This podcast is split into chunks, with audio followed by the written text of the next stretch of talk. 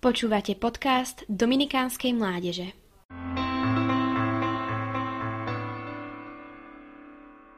Blahoslavená Kiara Luče Badano umrela tesne pred svojimi 19.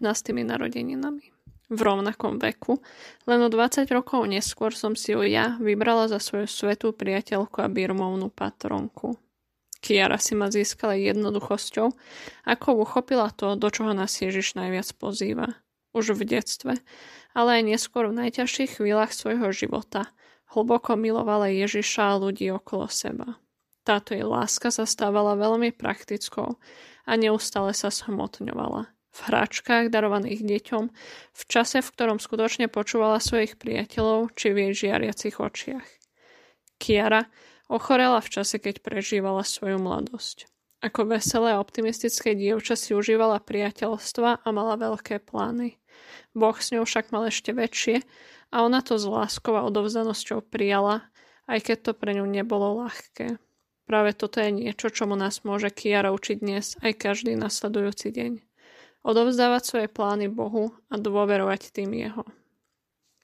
Pred dvomi rokmi som šla na púť do Talianska práve do Sasela, kde Kiara žila. V tom čase moja teta, podobne ako kedysi Kiara, umierala na rakovinu a ja som mala úžasný plán. Obetujem za ňu túto púť a ona na príhovor blahoslavenej Kiary uzdravie. Boh však mal iný plán a moja teta on nedlho na rakovinu umrela. Nezabudol však ani na mňa a moje prozby.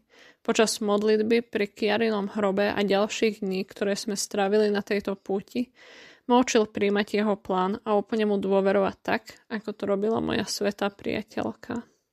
Ubehlo 31 rokov od smrti blahoslavenej Kiary Luče, no jej posolstvo a to, čo mu nás môže učiť, nezostarlo ani trocha aj dnes nám, všade tam, kde sme, môže byť inšpiráciou v darovaní seba samých, skutočnej a hlbokej láske k Ježišovi a úplnej odovzdanosti sa jeho plánu. Milujme tak, aby naše oči žiarili.